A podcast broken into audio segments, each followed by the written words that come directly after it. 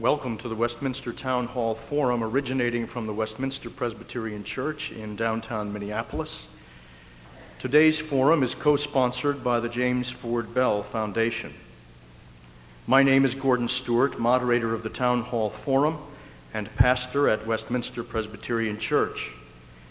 These forums have been broadcast since 1980 to bring to the public voices of conscience addressing key ethical issues in our society. Today's speaker is David Rockefeller Jr., chair of Rockefeller Financial Services, a trustee of the Rockefeller Brothers Fund, a member of the Brookings Institution, and the Council on Foreign Relations. A graduate of Harvard University with a degree in history and literature, our speaker has been described by Peter Collier and David Horowitz as subtle and tactful. In their book on the Rockefeller family, published in 1976, Collier and Horowitz offered insight into the character of David Rockefeller Jr. when they quoted him as saying that music was a central part of his life. It is the thread of my life, he said. In a way, it is soul food enough. But whether or not it takes care of the sense of responsibility is another question. The big issue for me is how I spend my life, he said. Since that time, Mr. Rockefeller appeared on the front page of Fortune magazine. The article about a new generation of Rockefellers called Today's Speaker a bearded, articulate, music loving Rockefeller who has taken on the leadership of his generation. In a piece in the New York Times Magazine, Mr. Rockefeller spoke about the peculiar personal dynamics of being a member of the Rockefeller family. He spoke in a way that reminds all of us to claim our own individual responsibility within our own personal limitations. He said, there certainly have been times in my life when it was more difficult than fun to be wealthier than most of my peers. But I think that was an adolescent problem, and to some extent, a problem in my 20s.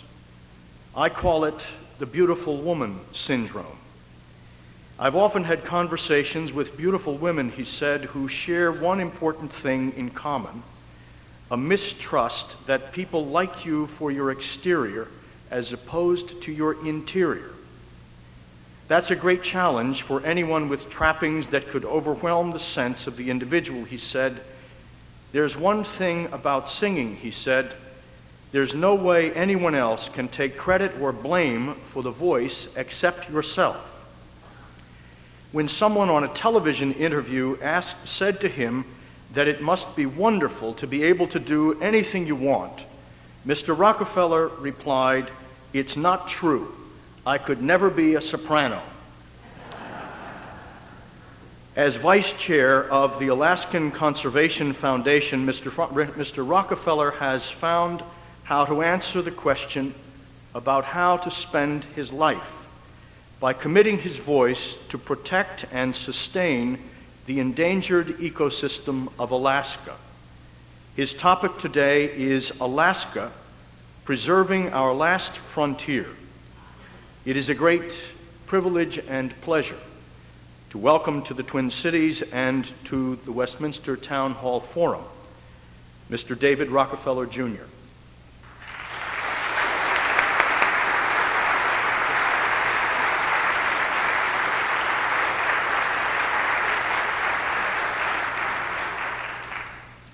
Thank you, Gordon Stewart, very much for that uh, dangerous introduction. In the late 1890s, Edward Harriman, the railroad magnate, led an expedition to a recently formed state called Alaska. This steamship adventure opened the consciousness of such great figures as Fuertes, the bird painter, Curtis, the photographer, and Dall, the paleontologist, and reconfirmed the dedication of John Muir, the conservationist, to the great natural beauty of that vast northern chunk of our continent. Those were the days when America's sense of entitlement was perhaps at its peak. The growing power of the industrial age, the Spanish American War, America, the land of opportunity and irresistible relocation site for thousands of European immigrants. California was still a lightly settled frontier. It was just three years ago, this past summer, when I and several others organized and led 200 people on another coastal expedition to Alaska by sail rather than steam in order to treat ourselves to that still breath catching subarctic parade of ice and spruce and tundra. And what an indelible impression it left upon us. The immense scale of the landscape, the omnipresent glacial ice and watery runoff, the long lingering summer light, which had the impact of intravenous coffee. I personally had the luxury of being in Alaska for 10 weeks that summer as part of a mini sabbatical during my 50th year. And what truly surprised me was the degree to which the landscape took hold of me and wouldn't let go. Three years later, it still has not.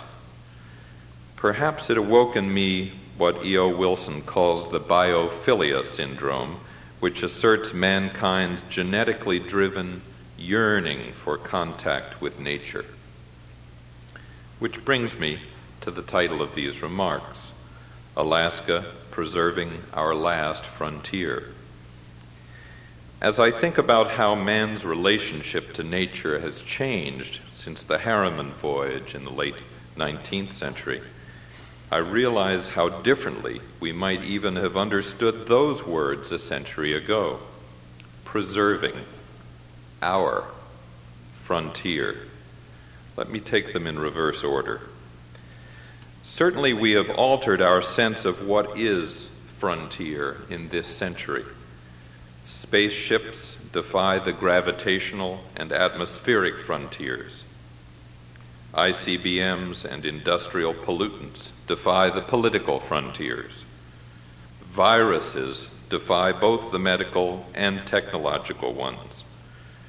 Trade and treaties melt the legal and economic ones, albeit in erratic fashion.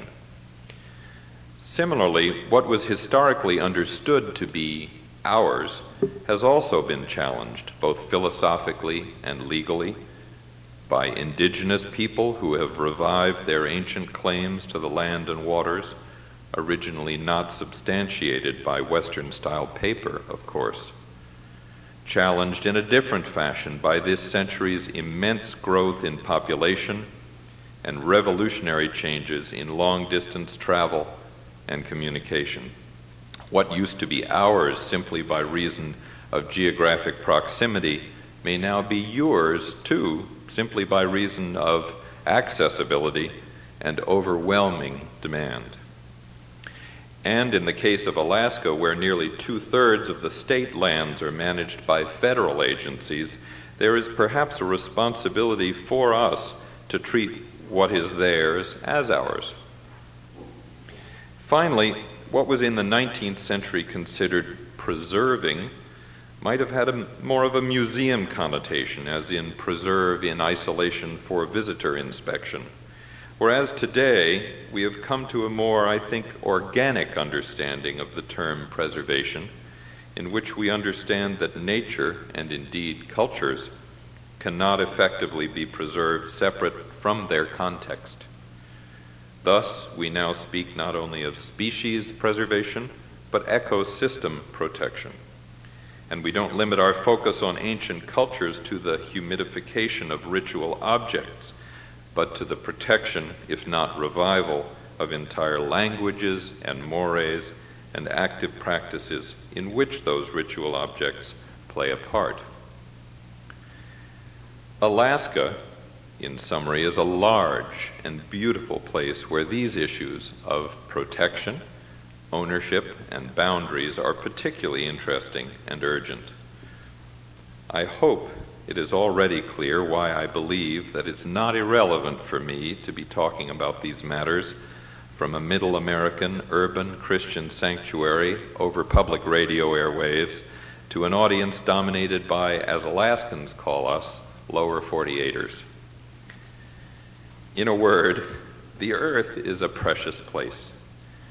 And even as we have the collective power now to destroy it, we must take pains to preserve it and its inhabitants in all their magnificent manifestations. In studying the Harriman papers, I tried to understand how our view of the frontier has changed in our century. How it is that entire villages of totems, which were gathered up and shipped to natural history museums then, are now, in part, being returned to the villages as active evidence that these cultures endure. And, by contrast, how it is that the great swatches of natural parklands, which were far-sightedly protected in Alaska and elsewhere during the 20th century, are now subject to such intense visitation that nature is having to be protected from nature lovers. But before I proceed, let me dip back in time to July 4th, 1899, when the Harriman Group was celebrating Independence Day on Kodiak Island, Alaska. Mr. Harriman just back aboard the steamship with his prize, a Kodiak bearskin. His 150 shipmates, largely from New York and California, were contemplating this faraway place of indigenous, then Russian, and finally American dominion. A certain Charles A. Keeler, director of the Museum California Academy of Sciences, produced for the occasion a Fourth of July Ode, 1899 it was called, in which he in a tongue distinctly not of our time, began to challenge the prevailing expansionist sentiment.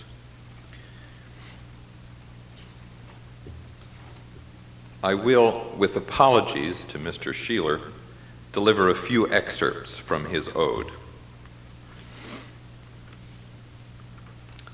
Is this the wilderness, these green sward hills, these wastes of lupin, windflowers, and of rose, these slopes of heather by the mountain rills, o'erhung by skies of gold through day's slow close, where one long lotus dream obscures all human woes? And then a little further, and we who tarry here this festal day, July 4th, still see the flag of home wave proud on high, still find a welcome on our seaward way for where the flag waves, home and friends are nigh. The eagle flaps his wings and makes exultant cry. His cry is liberty, as heaven's high dome he scales on peerless wing, and we in kind shout back our answer as we westward roam.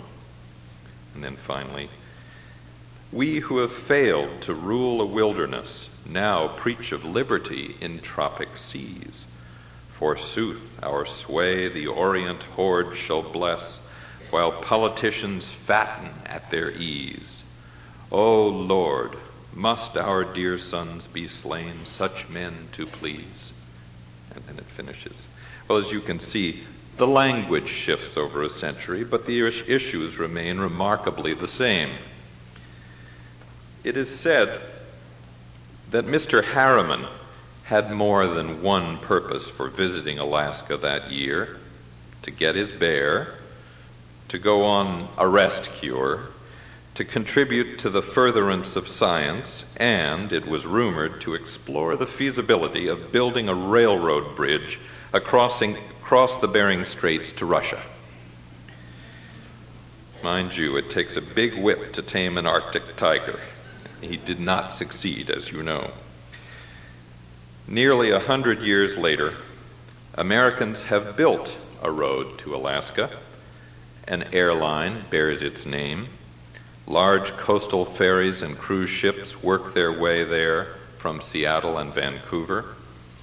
Alaska is accessible.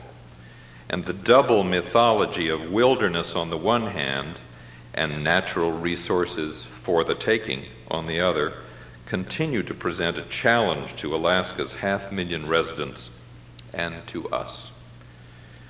So, how can we, you and I, assist in promoting balanced consideration for three interactive but often competing elements the economy of Alaska, the environment and great natural beauty of Alaska, and its human cultures, indigenous and immigrant.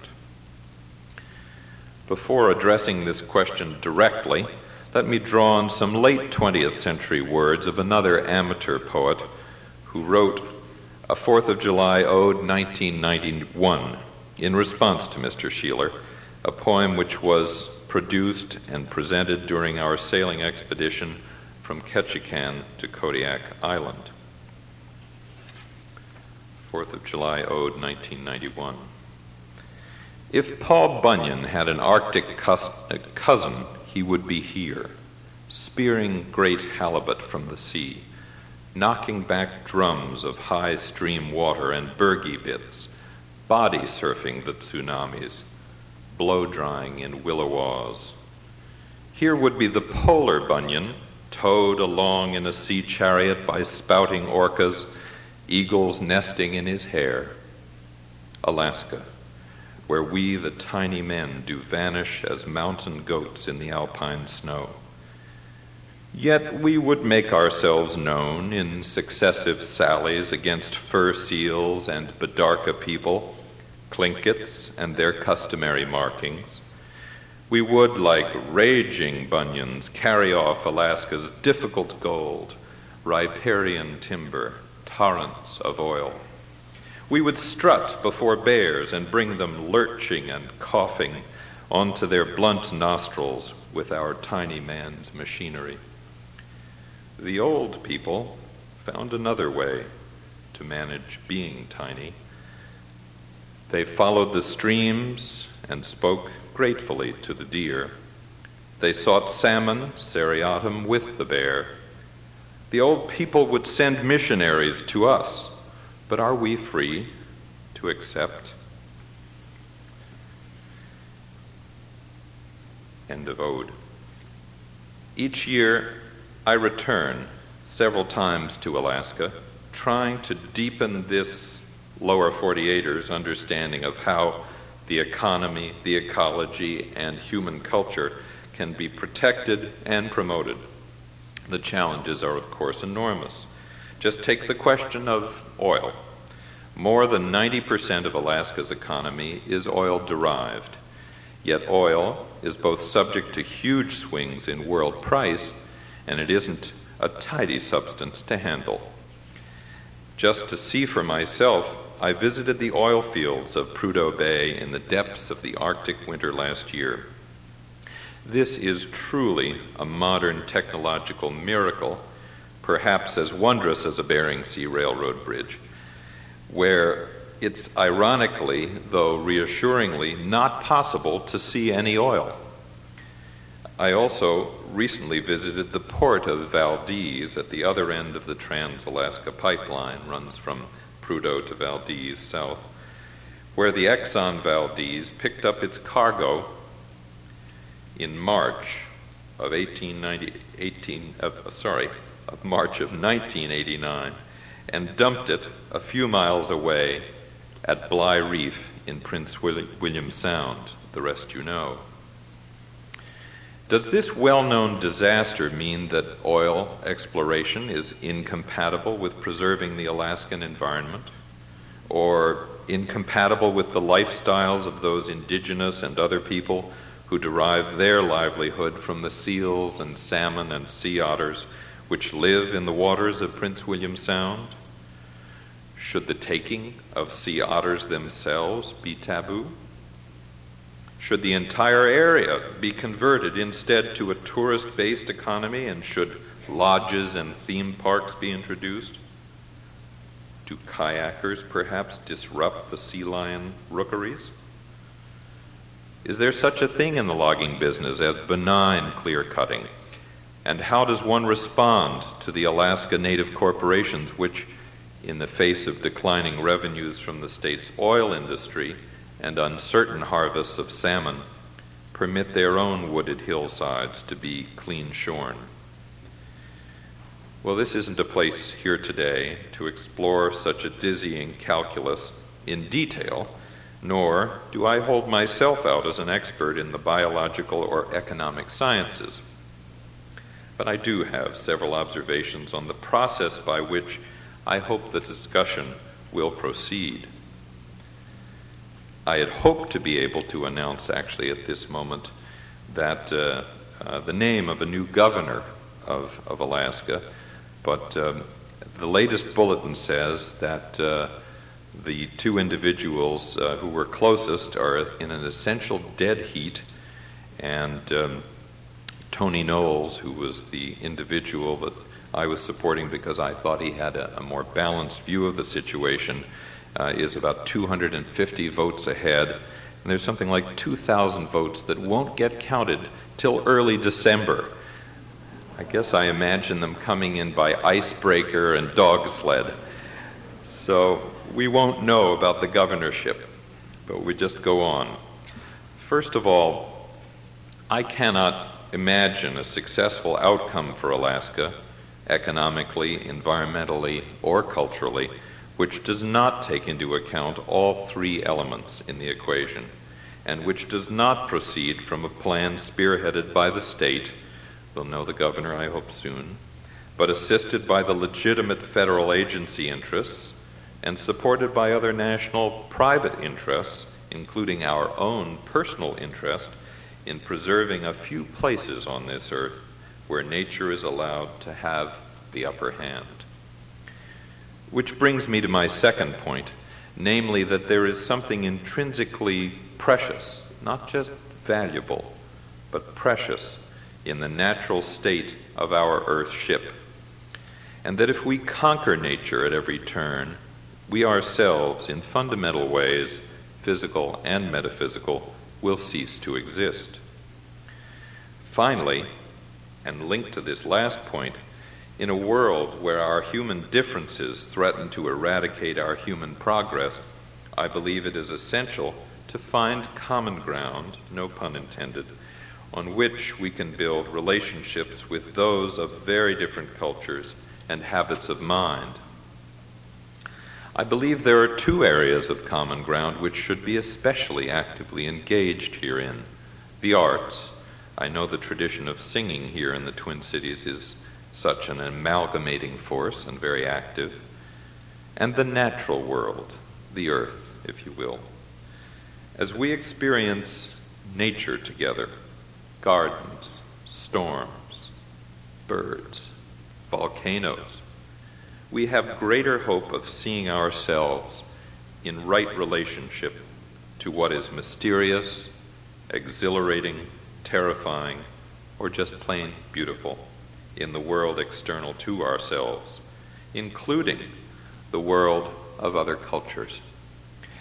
To observe the master fisherman, the green thumbed planter, or the silent tracker, is to discover something profound about the delicate interplay between fauna and flora, or man and beast and nature, which connects our feet to the ground and our spirit to each other. Churches aspire to this goal as well, of course. But office buildings, where I spend altogether too much of my time, just don't cut it. So, how does this relate to Alaska and to us? non Alaskans. Even the 10 or 15,000 lakes of Minnesota, I have to admit, cannot hold a paddle to Alaska's watery, icy, majestic terrain. Alaska, I repeat, is a precious place, and it does belong both literally and figuratively to all of us. Just as the British and more recently people all over the world have struggled to save the Serengeti of remote East Africa, I believe it is our responsibility and wonderful opportunity to participate in preserving Alaska, where nature still has the upper hand. How to do this? There are foundations active right here in the Twin Cities which have joined the Alaskan cause in philanthropic fashion.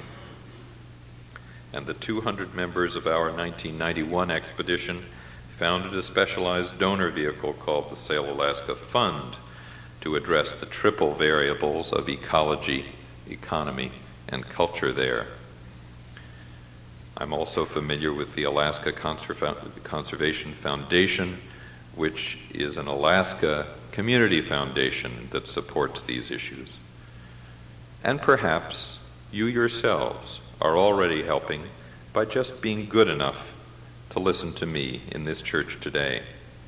But if you've never been to Alaska, please just go see for yourself. Thanks.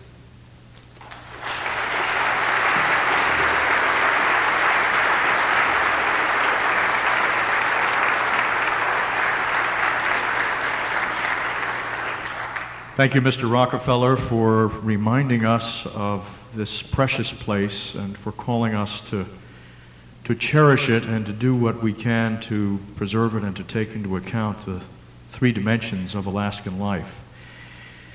You are listening to the Westminster Town Hall Forum from Westminster Presbyterian Church on the Nicollet Mall in downtown Minneapolis. Today's speaker, Mr. David Rockefeller Jr., is speaking on the topic of Alaska, preserving our last frontier. Today's co sponsor is the James Ford Bell Foundation. While the ushers collect the questions from the live audience here in the sanctuary, let me thank the Twin Cities law firm of Lindquist and Vennum for making possible this radio broadcast.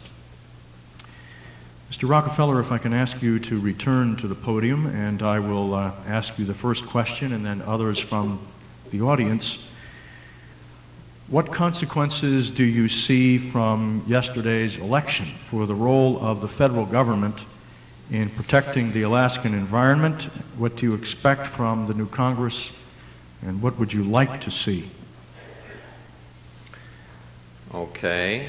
Uh, I haven't had much time to analyze the elections, but I think the broad sweep uh, suggests, certainly as characterized by the, many of the Republican victors, that this is a, a victory for smaller government.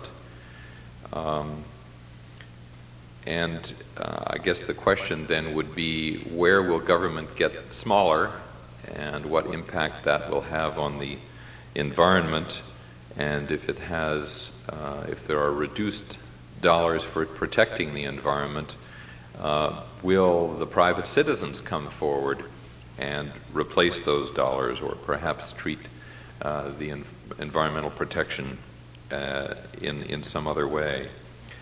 Um, I, I feel uneasy, I guess I would have to say, about the implications, but I think they'll have to play out. The wonderful thing about the natural environment is that uh, it really does impact us across political boundaries, and there are very few of us, I think, who don't appreciate um, the great importance of the natural world.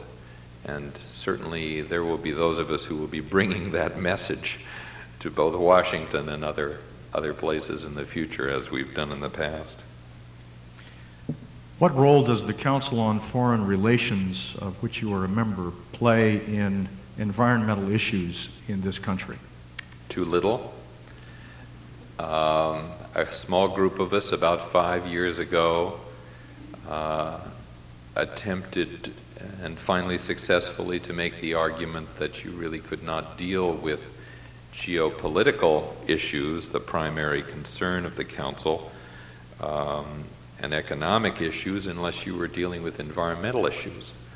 And I'm glad to say that uh, since that time, uh, there have been a number of speakers and studies who have focused both primarily on the environment, uh, focused on the environment and the connectedness of environmental issues to uh, political disputes and economic growth. One person asks, I have heard that nature has cleaned up the oil spill. Is that true?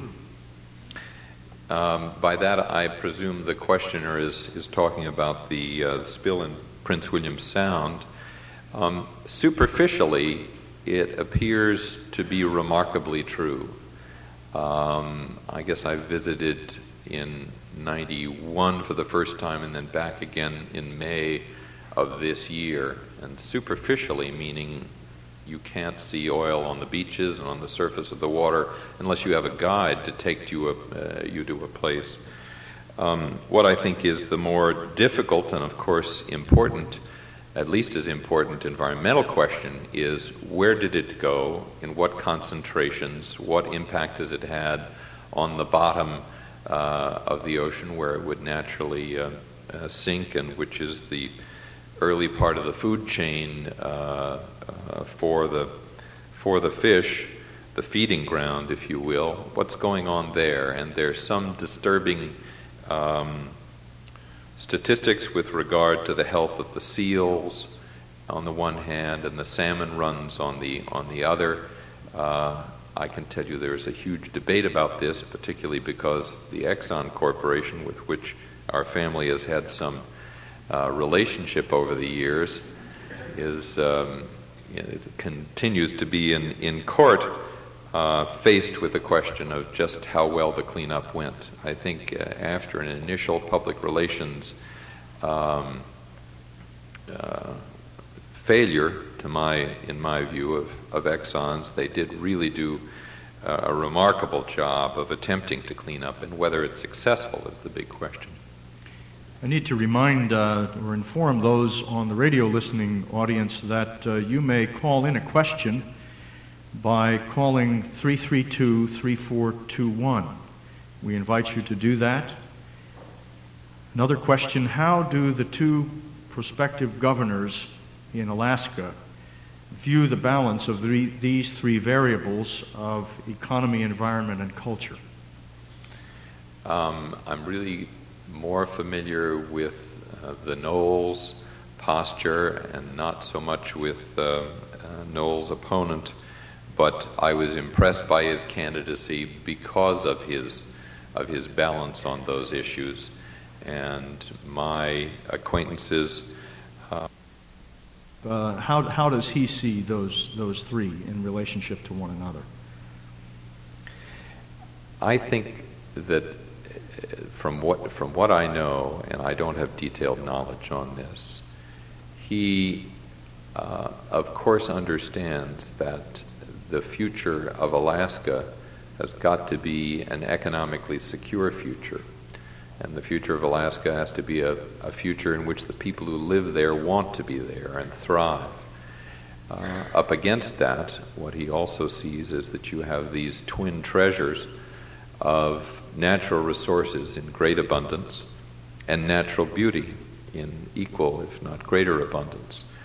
And I think what he will be faced with, and I don't frankly know how he will manage this, uh, is to what extent to Alaskans can build up the tourist industry uh, to supplant the funds which are being, uh, which are diminishing and will diminish further over time from oil without overcrowding the very natural resource that I was talking about before. And I think that's the great challenge. I haven't seen his plan on that.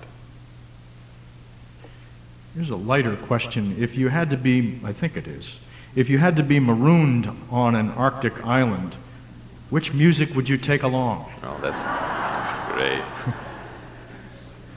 That's great. How much can I take, first of all? I want to have a lot. Um, well, I, I really, I've spent 30 years singing the music of Bach, and I suppose Bach being a good Lutheran, that's a good thing to say in parts of the city. Uh, um, and, and certainly that I would start with the staple of Bach. I would also have jazz. I would have, uh, I would have certain forms of Brazilian uh, samba. Um, I would. Um, boy, that's a hard question. I think, you know, that I might not get to take more on this marooned island if I landed there quickly. I better stop. Concerning clear cutting, how long before new growth can be replenished? That is, does it take longer in Alaska than it does in the lower 48? That's what I understand. I mean, you, you know, living in a northern climate here, that growth and warmth are intimately related to each other. And uh, I think, uh, of course, Alaska is also a huge state, both east and west, and north and south. And so uh, you have to consider that a part of Alaska is a, a, has a temperate rainforest, and another part has ice on its shores all but one month per year. There's no question, but the growth period for the forest is long, um, and that the rejuvenation rates are, are, are slower than they are uh, in the south, and therefore that's a very, very important issue. And there is some wonderful old growth uh, material there, both in the southeast and up along the um, uh, the rest of the Gulf of Alaska until you get to Kodiak, actually. Thank you. To your way of thinking, what is the best way for the average person to see Alaska? Hmm. I don't know who the average person is. Uh, let me give a couple of answers. Um, certainly, I think the most um, comfortable, lowest risk way would be to be on a cruise ship because you have your cabin there and you get off from time to time, and those ships have proliferated enormously. That isn't the most intimate uh, way to see uh, Alaska. You're usually very high off the water. Your experience of the of the breaching whales and orcas uh, and uh, other beasts of the sea is going to be a little more remote um, can't get up as close to the glaciers as you might in a smaller uh, vehicle. So I think it would be worth not only seeing it that way, but in small planes um, and as much as possible on foot and in touch with nature. I'd try all three of them. One person asks Wouldn't a national energy policy leaning toward renewable fuel sources be the west, best way to protect the Alaskan environment? That's a double edged sword for Alaska. If it happened too abruptly, and if Alaska is 90% dependent upon oil revenues, there would be such a decline in the state's economy that that might lead to some other very undesirable results. Um, if there were a slower uh, move toward renewable energy sources, however, and the state had the opportunity to plan whether um, to increase its tourist industry, to find ways to uh, maintain sustainable harvests in, in the wood products and fishing industries, then I think that, that kind of balanced approach uh, might be the most workable. But I think one has to see it as working out over a period of time. What is the role of philanthropy in the 21st century in focusing attention on issues like this? Um, well, I'm very pro philanthropy. I think that uh, it, is, it is intimately associated with the great American spirit of uh, altruism and thoughtful giving. Uh, many people don't know that philanthropy is um, not quite exclusively, but remarkably singularly an American uh, form of behavior. Um, now, there are all kinds of philanthropy uh, and philanthropists, just as there are all kinds of politicians.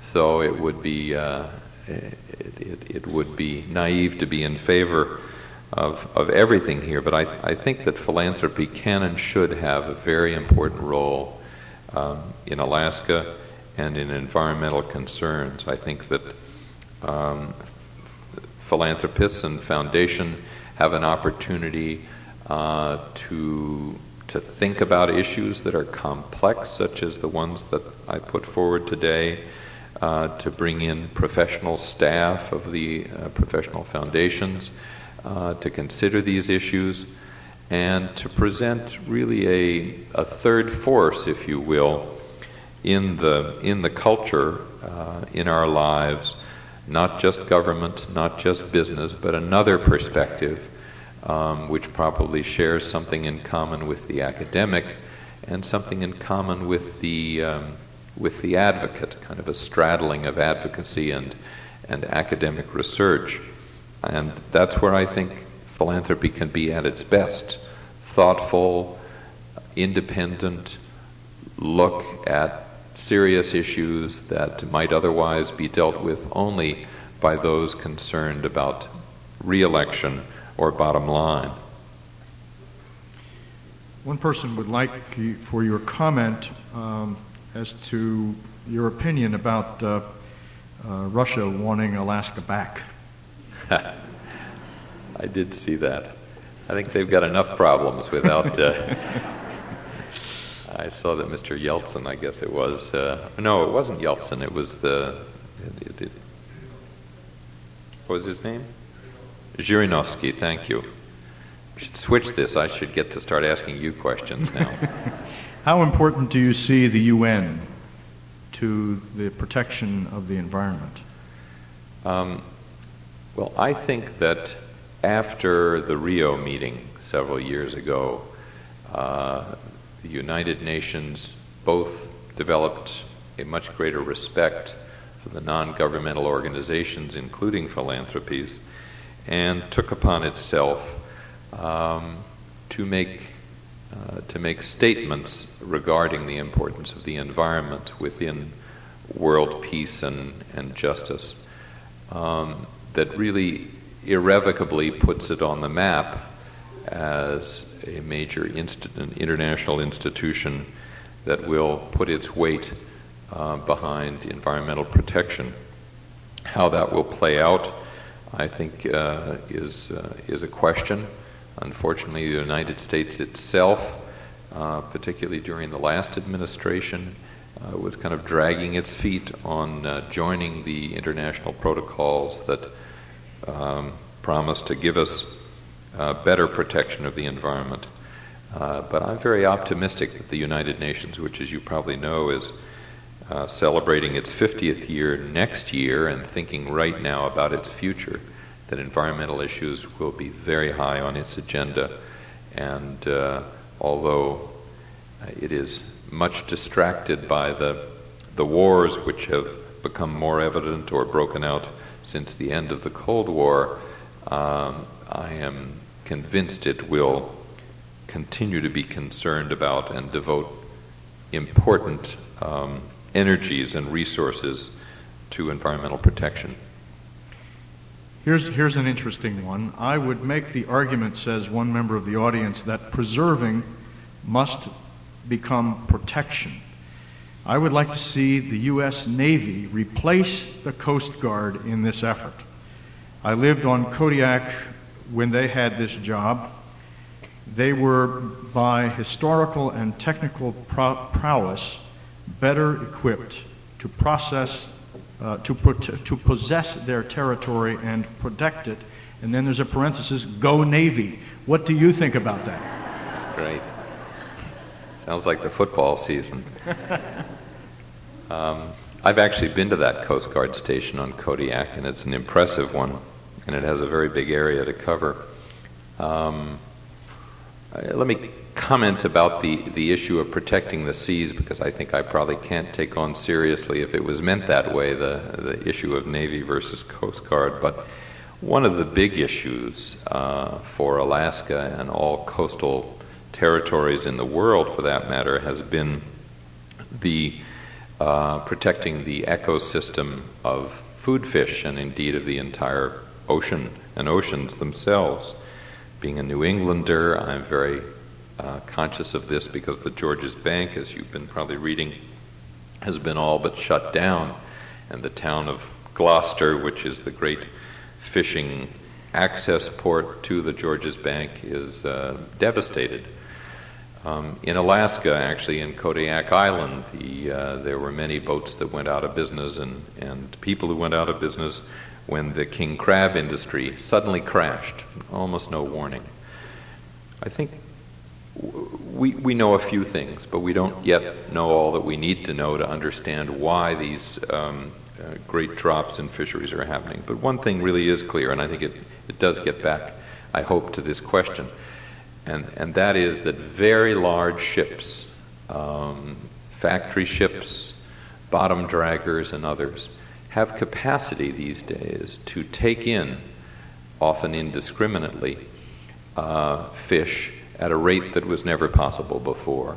And in the process, particularly if they're moving their equipment along the bottom, to disrupt uh, large, large parts of the ecosystem that is the base for the fishing industry.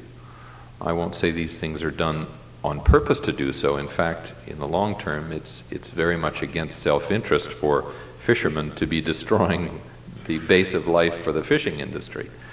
Um, but there's some shorter term interest at work here. It is true that some of uh, the most egregious um, examples of uh, creating what's called bycatch, which is the unintentional catch that then usually gets thrown back dead in the, in the water, or of bottom disruption, have been by foreign vessels um, poaching in or near to American waters. I won't say that uh, U.S. registry vehicles haven't been involved themselves. Um, but this has created, our technology once again has enabled us to do things that are such wide, have such wide sweeping implications before we understand the, in this case, very serious implications as we're coming to understand of, um, of these actions. And um, I do believe we need a world policing agency. I don't actually think the U.S. Navy or Coast Guard ought to be alone on this, which uh, does prevent the despoiling of the ocean uh, harvests. Um, it's, it's kind of crazy when you think about it uh, because the ocean is um, offshore everybody's, and the rules are very, very uh, ill defined. Uh, Congress is attempting, and the UN are, is attempting to draw them more tightly. Uh, but we really have uh, a group of, of sea bandits uh, out there, and not just in American waters, who are taking advantage of the, of the lack of regulation and, the, and, and our failure as a, as a world politic to come to grips with who owns, what regulations there should be, and what punishments there should be for failing to respect the great um, uh, mother water uh, ecosystem. Just a quick information question and then one last question. This is from a, a radio listener. How much of Alaska is publicly owned and how much is private? Of the public land, how much is available to purchase? I can't tell whether that's an interested purchaser there or not. Uh, the, the quick answer is very little is private. Um, my memory is that it's something like 65% federally managed, another 25% state, um, and then uh, a fairly large proportion in native and native corporation hands, and in addition to that, a very modest percentage, something like 5 to 10% it seems to me, is in, in private hands. Thank you. A couple of questions. Uh, one from one of the students here in the sanctuary. They're in the same vein, and it's the kind of the area that I'd like to, to leave us with. First question is, uh, and, and, just to, to uh, read their questions and then give you time to respond. The student asks, What made you so interested in preserving the environment? How long have you been interested in this? Another person asks, is your commitment to Alaska the answer to the question, How will I spend my life? Mm. Um, on the first one, I was fortunate to be brought up part of the time in my early years on a farm. And so it was direct contact with the things of a farm. And I read books about farming. And uh, about living in wilder places than certainly I did. It was Westchester County, New York, about 25 miles north of New York City. Um, and I think also I was I was very much influenced by other people around me who had both a general love and, uh, and a biological understanding of the, of the natural world. And so my teachers, my family and friends and others who taught, and I think that was really the origin for my love. Is this the answer? I don't know yet. Uh, I don't know that Alaska per se is. It's certainly, it's certainly for me a big, a big piece of the answer, um, and I expect to be involved with it for the rest of my life because I, uh, in spite of uh, who, whoever becomes governor and whoever succeeds that person as governor, uh, these issues are not going to be solved in one administration or with by one foundation. Uh, but it's such a fantastic challenge. And um, when I, just going back quickly to the Serengeti and, and Kenya, if you think about how all of that could be lost, some of it's still challenged, but how much is still there for our grandchildren to see, I think that's a wonderful challenge.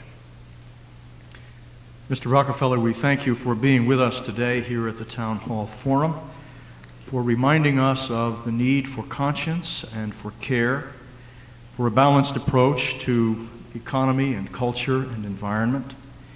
We thank you for reminding us of our responsibility as citizens to care for and protect and manage this last frontier, and for helping us to see more clearly that our common destiny lies with the ecosystem upon which all life itself depends. We thank you for joining us today at Westminster Town Hall Forum, and we thank you, Mr. Rockefeller. Thank you very much.